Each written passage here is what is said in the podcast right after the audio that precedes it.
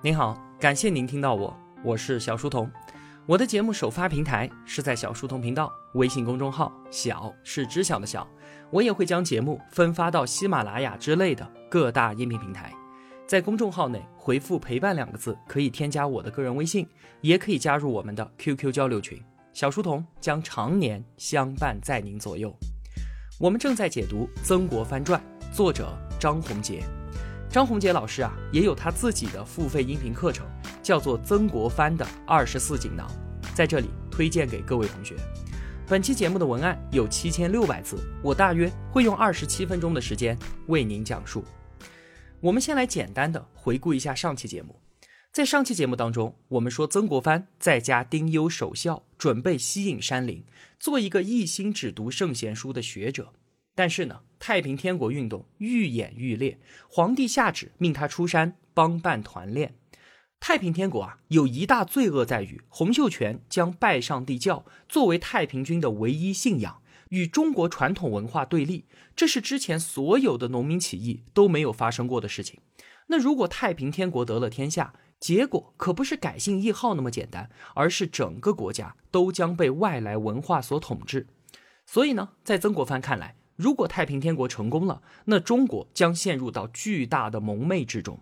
他不仅仅是大清王朝的敌人，而是整个中国传统文化的敌人。皇帝下旨要求曾国藩在当地帮办团练，组织民兵武装。此时天下大乱，这是天赐给曾国藩赤地立心的大好机会。于是他决定出山，放手一搏。曾国藩来到湖南长沙，成立审案局，以残酷手段整治社会治安。短短几个月，就杀掉了数百名罪犯，点亮了曾剃头的终身成就。虽然啊，全省的社会秩序迅速的安定了下来，但是在这个过程当中呢，曾国藩也把全省的治安管理权收归到了自己手中，这就使得湖南官员非常的不满。另一方面呢，曾国藩上书皇帝，以省城长沙防守力量薄弱为由。想要建立一支大一点的团练，肩负起全省的防御工作。他其实啊是想以建团为名行建军之实。咸丰的同意批复，就成了曾国藩建军的尚方宝剑。那在着手训练湘军的过程当中呢，曾国藩要求当地的国家军队，也就是绿营军一同合练。结果啊，遭到绿营军官的带头抵制。当地文武官员对于曾国藩长久以来的不满，借由一次绿营兵和乡勇之间的械斗爆发了出来。在湖南提督的默许之下，绿营兵围攻了曾国藩的公馆，曾国藩自己都差一点被兵痞给杀掉了。全省官员看着前段时间飞扬跋扈的曾剃头被这般的修理，个个眉开眼笑。这是曾国藩有生以来遭遇到的最大最大的挫折。对此呢，他做出了一个非常出人意料的决定。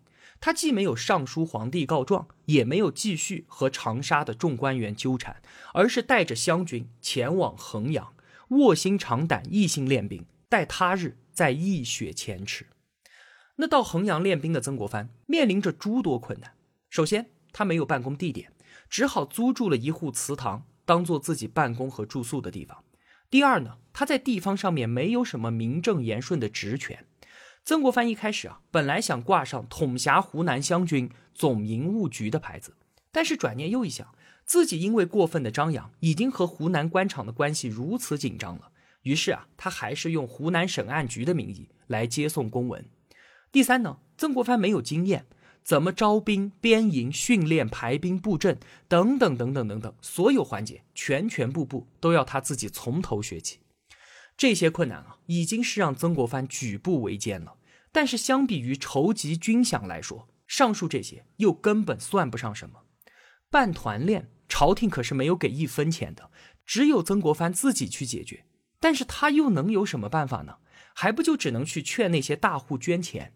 你想想看。找人要钱这种事情要有多难办？曾国藩只好软硬兼施。一方面呢，给那些愿意捐钱的人一些荣誉性的名头，发个奖状什么的，反正啊都是一些虚名。另一方面呢，如果说你敬酒不吃的话，那我只好强行勒派了。这也自然就招致了地方大户的重重怨恨。那为了筹饷找人捐钱，曾国藩自己还惹来了祸事。怎么回事呢？当时啊，原湖北巡抚的孙子叫做杨江，这个人其实挺不错的，急公好义，主动的给曾国藩送来了两万两白银。那曾国藩感动之余呢，也想把他奉为表率，来带动自己的捐款事业，于是就上书皇帝，请朝廷追加他已故的爷爷一个光荣称号。但是咸丰皇帝发现这个爷爷，也就是原来的湖北巡抚，生前为官平平，还受过处分，根本就配不上这份荣誉。但其实当时军务紧急，就算同意这个请求，也没有什么大不了的事情嘛。可是呢，这位精于小事儿而忽于大计的咸丰皇帝，根本就不体谅曾国藩的难处，他大发雷霆，说曾国藩这样做简直就是偏袒同乡，以私废公，可恶至极，差一点就要把他革职拿办。最后呢，是降级留用。你看，曾国藩筹个军饷，还把自己的乌纱帽给弄打折了，从二品降到了三品。他自己就感叹说啊：“劝捐之难，难于登天呢。”一八五三年，曾国藩开始创办湘军。第二年，湘军出师。这一年多的时间里面啊，除了要解决用人、筹饷、购买军备、建立制度等等的难题之外，还有一个巨大的外部压力。就来自于咸丰皇帝，湘军可是倾注了曾国藩的全部心力的，他要用这支部队来挽救大清的危亡，所以在没有真正练成之前，他是绝不敢轻易出兵的。正所谓剑疾不利，不可以断戈；羽翼不丰，不可以高飞。这在曾国藩看来当然是没错的，但是在咸丰皇帝的政治视野当中，湘军的创立根本就算不上什么大事儿。太平天国在定都南京之后，发动了声势浩大的北伐。一八五三年的八月份，太平军挥师直指武汉。当时啊，咸丰手上已经无兵可调了，于是想起了曾国藩。虽然他对于湘军从来没有抱什么太大的希望，但起码现在可以拿来救救急。于是命令曾国藩前往增援。当时啊，曾国藩练兵才练了一半，湘军羽翼未丰，他只能够找各种借口搪塞，拖延着不去。好在形势很快发生了变化，战事离开了湖北，曾国藩才算松了一口气。但是没过多久，太平军又进攻安徽，咸丰再次下令让曾国藩出兵，而且这一次安徽巡抚江忠源那可是曾国藩的挚友，两个人交情非常的深。他们两个早在京城的时候就认识了。江忠源呢，曾经拜在曾门之下，也受过曾国藩的保举之恩。后来啊，太平军入湘，江忠源散尽家财招募兵勇抵抗。那因为军功卓著，先后升知府、按察使，然后授安徽巡抚。这个人啊，确实是一个难得的人才。那既然有这一层私人的感情在内，按理来说，曾国藩应该出兵相救的。然而他再次抗旨不往。没过多久，江忠源被太平军围困在泸州。弹尽粮绝，危机之中啊，他亲自给曾国藩写信求救。咸丰呢，也再次命其出兵援救，但是曾国藩依然不为所动。这下可把咸丰给惹恼了，他降旨严厉的斥责曾国藩。可是曾国藩回复说：“我当初在家守孝，是你非让我出山的。我带兵本来就没有什么经验，处处都是困难，所以不得不再三的准备。如果你现在非要逼我出兵，那我肯定失败。”与其失败之后你治我个欺君之罪，倒不如现在你就治我个畏缩不前之罪好了。我一个文臣练兵，不能够在家守孝，已经受尽士林的讥讽，现在以大言欺世，又要受到全天下人的嘲笑，我还有什么面目活在这个世界上啊？想到这些，晚上我都是一个人偷偷的躲在被窝里哭，你知道吗？你看，曾国藩表现出了一副死猪不怕开水烫的架势。反正我现在就是不出兵，你要怎么处分我，那随你的便。另一边呢，曾国藩也写信给江忠源，他说：“我这次练兵啊，是为了天下根本之计着想，因此必须做好万全的准备。我现在出战，无异于是送死啊！”但是江忠源估计都没有看到这封信。没过几天，太平军攻破泸州，江忠源身受七伤，投水而亡，时年四十二岁。曾国藩在得到消息的时候啊，悲痛欲绝。他拒不出兵，不仅折损了自己好朋友的性命，还葬送掉了自己师座的性命。太平军攻入湖北，形势危机的时候，吴文荣任湖广总督，坐镇武昌。当年啊，曾国藩中进士的时候呢，吴文荣是主考官之一，所以他们两个有师生之情。那从曾国藩自己的日记当中看啊，两个人的关系是非常亲近的。吴文荣在到达武昌的时候，全城官兵仓皇无忌，人心涣散，而他呢，临危不乱，誓以死守。他自己亲自跑到保安门城楼上面，昼夜处理文卷。大家看着他，两个月连衣服都没换过，决心要与全城官兵共生死。这样一来，人心才慢慢的安定下来。那太平军在外面看到防守严密，也就不得不放弃进攻了。但是呢，其中有一个变数发生了。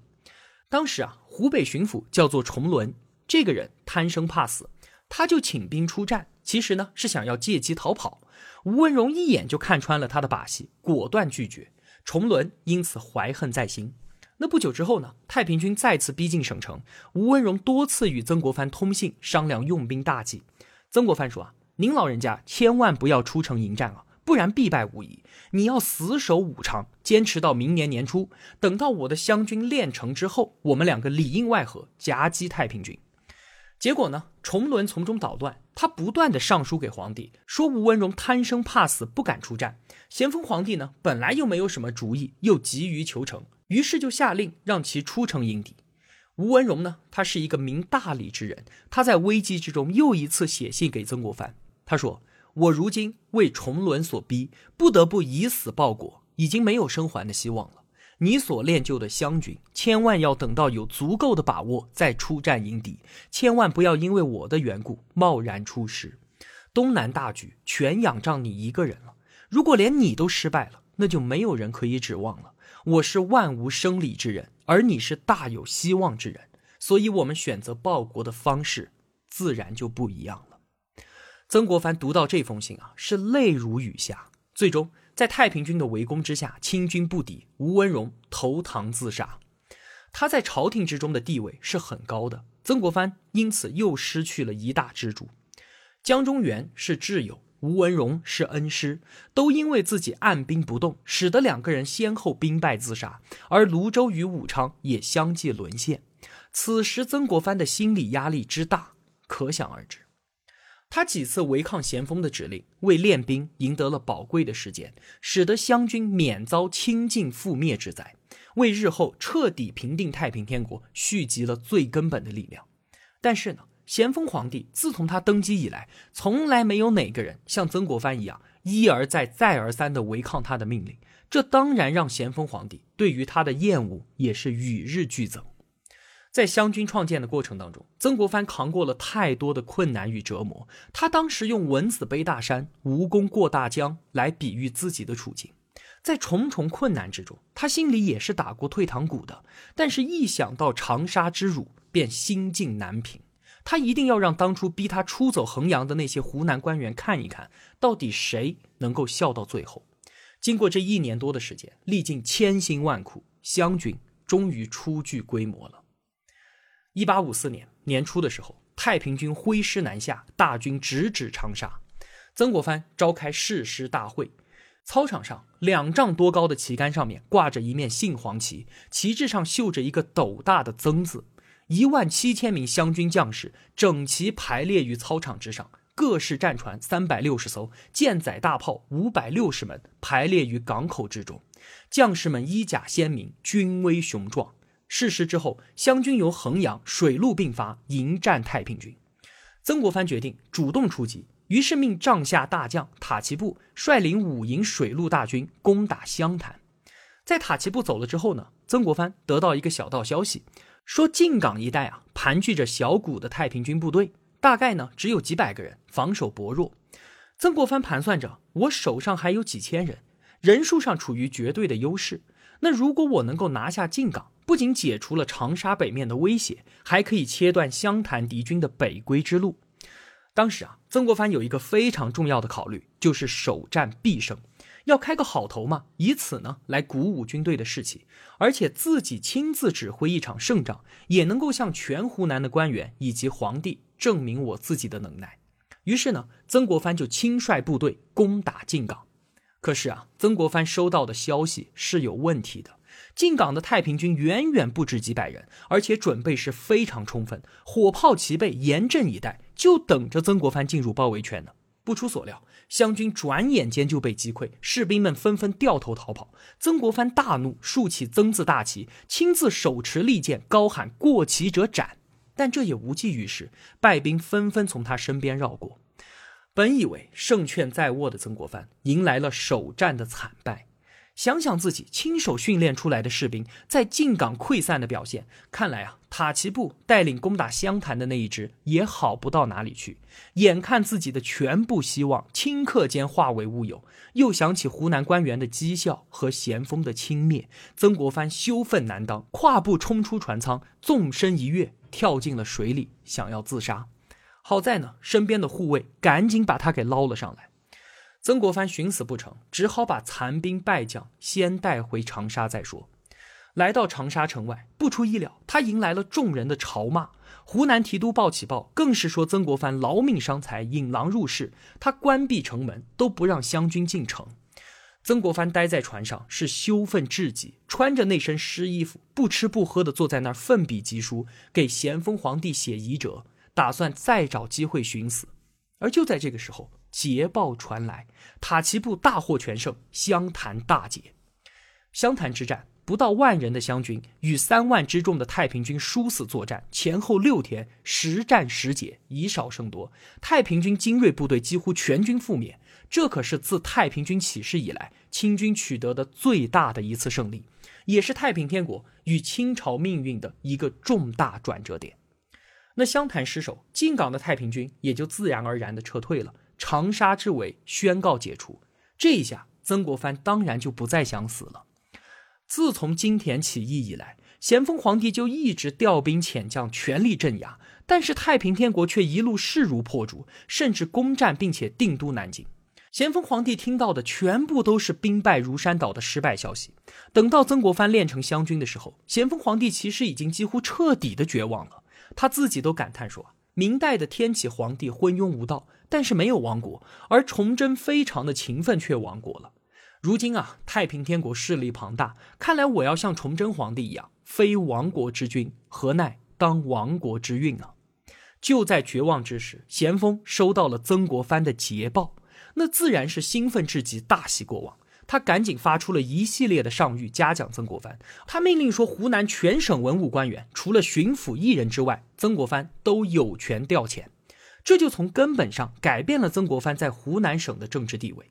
巡抚骆秉章接到上谕之后，立马带着一众官员，拥着一顶轿子，亲自去接一直住在船上的曾国藩进城。这下大家认识到，曾国藩果然有两把刷子。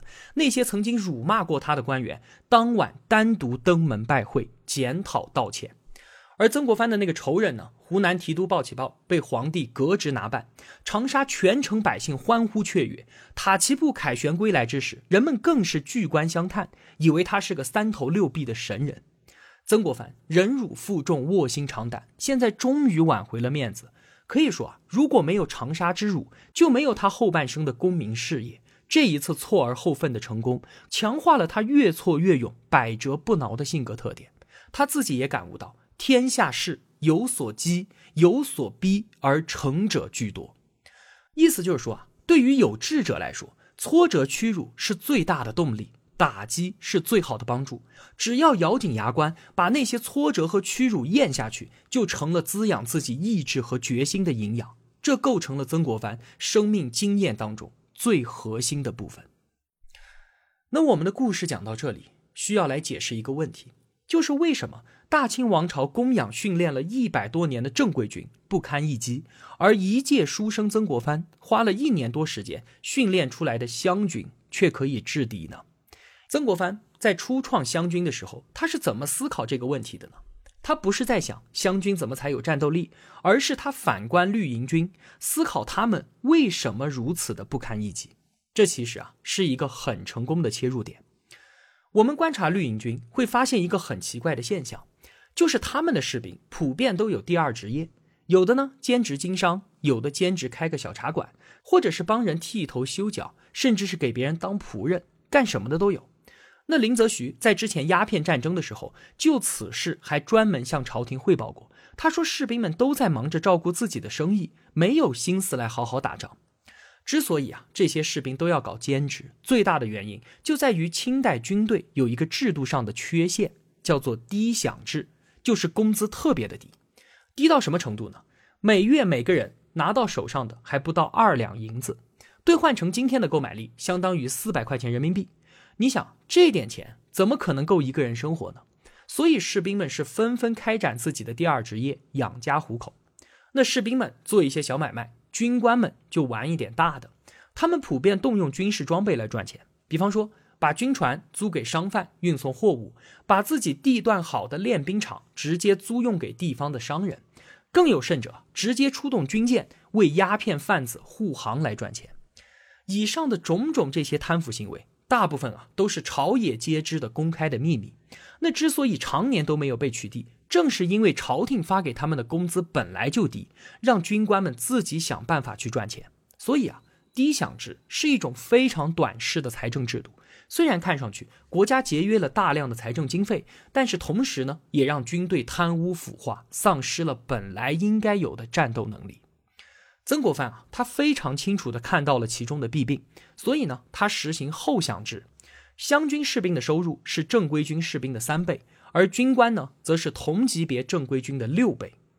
曾国藩他作为一个理想主义者，作为一个文人，在这里他并没有犯一般文人爱犯的唱高调的毛病。他知道，首先要解决士兵和军官们生活的物质基础，才有之后的训练和教育。